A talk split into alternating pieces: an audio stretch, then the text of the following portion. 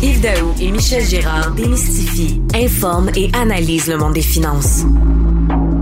Pour que vous puissiez enfin vous mêler de vos affaires. Cube, Radio.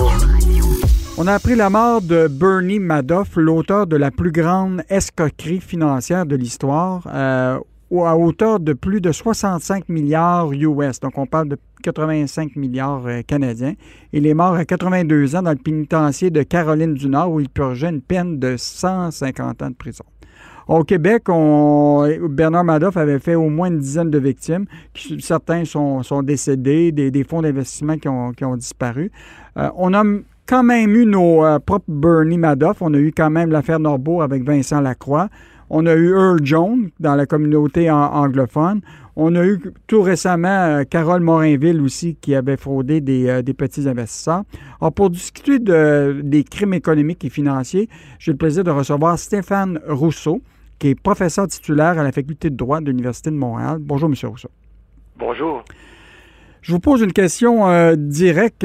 Sommes-nous vraiment à l'abri de fraudes similaires dans, dans, l'avenir. Maintenant qu'on a des organismes comme l'AMF, on a quand même des... Euh, même en Ontario, on a la, Security euh, Commission qui surveille les entreprises publiques. Est-ce qu'on est vraiment à l'abri? Il ne faut jamais baisser la garde parce qu'on a beau avoir un cadre réglementaire étoffé, des agences de réglementation que vous évoquez euh, qui surveillent les marchés, il n'en demeure pas moins que les fraudeurs sont habiles, les fraudeurs euh, sont euh, cupides et cherchent par toutes sortes de moyens à, euh, atteindre les individus, puis procéder à des escroqueries. Mhm. Mais quand je regarde, par exemple, ce qui se passe, mettons, aux États-Unis, actuellement, il y a eu un effort énorme pour donner de l'argent à des dénonciateurs.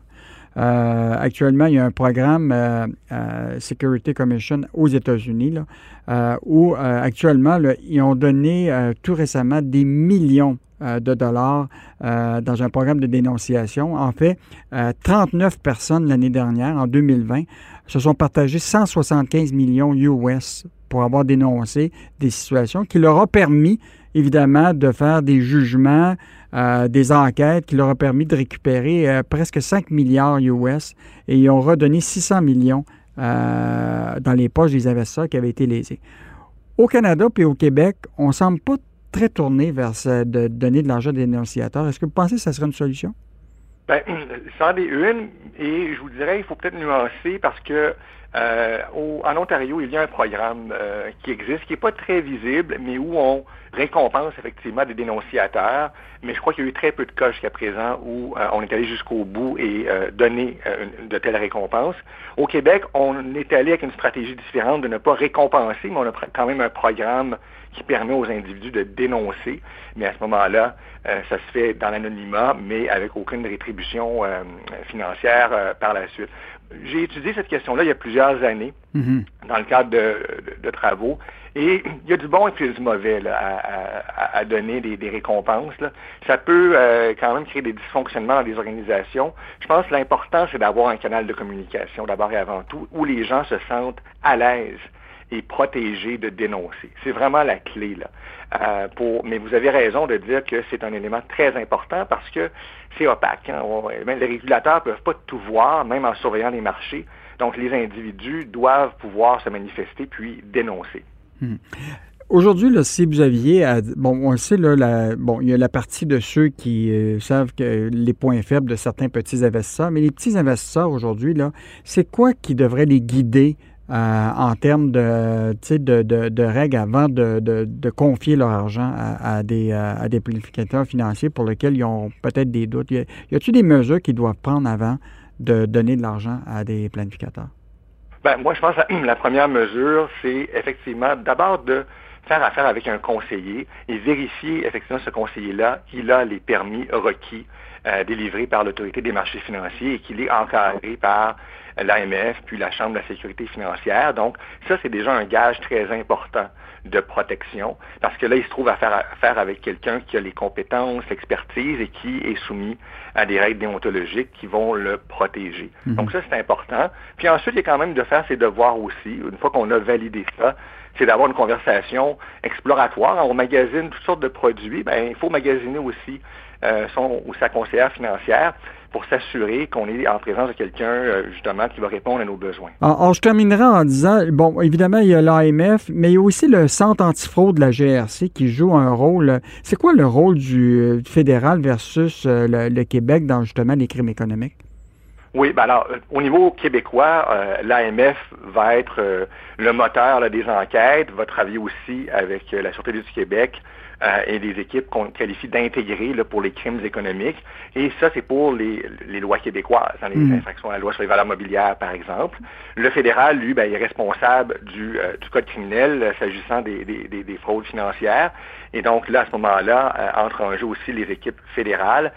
mais depuis bon nombre d'années, tous, tous ces ces régulateurs collaborent justement pour enquêter de concert, de manière à ce que parfois on puisse se retrouver avec des, euh, plaintes à la fois au niveau de la loi sur les valeurs mobilières et du code criminel. Donc, euh, euh, mais ça montre qu'il y a plusieurs facettes à ces crimes-là et qu'on a plusieurs acteurs qui doivent collaborer absolument ensemble pour qu'on puisse en arriver à, à, faire des poursuites contre les contrevenants. Hmm. On sait, bon, Earl Jones, puis autant Vincent Lacroix, c'était des, des, des, des, fraudeurs un peu traditionnel. Euh, vous vous rappelez, Earl Jones allait dans les salons funéraires pour aller chercher de l'argent lors des successions. Mais aujourd'hui, les bandits qu'on appelait à cravate euh, ont été plutôt, comme vous dites, remplacés par des bandits à tablette. Euh, parce que, évidemment, l'électronique a pris, le numérique a pris de l'importance. Est-ce que vous pensez qu'on est encore plus susceptible de fraude compte tenu de cette réalité-là aujourd'hui? Il y a deux aspects à, cette question-là, je vous dirais. Un premier aspect, c'est, je dirais, oui, on est plus susceptible parce que c'est extrêmement euh, insidieux, parce que omniprésent. Hein. Le numérique est toujours autour de nous, à toute heure de la journée.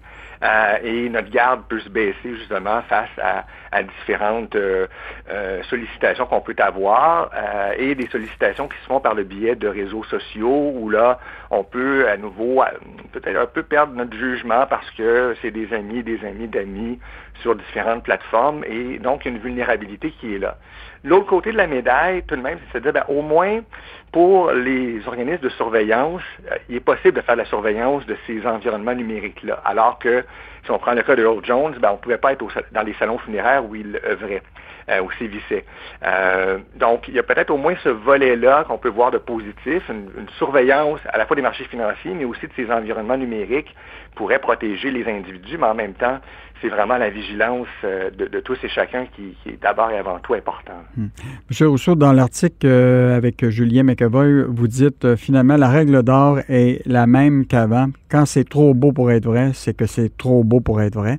Euh, et donc, je pense que les petits investisseurs doivent être extrêmement prudents quand on leur fait miroiter des rendements de 125 Donc, merci beaucoup de votre évaluation sur, évidemment, c'était pas cet anniversaire, mais la mort de Bernie Madoff, qui a été vraiment le plus grand escroc de tous les temps et qui est mort en prison hier. Donc, c'était Stéphane Rousseau, qui est professeur de la faculté de droit de l'Université de Montréal. Merci beaucoup, M. Rousseau. Je vous en prie, bonne journée. Au plaisir, au revoir.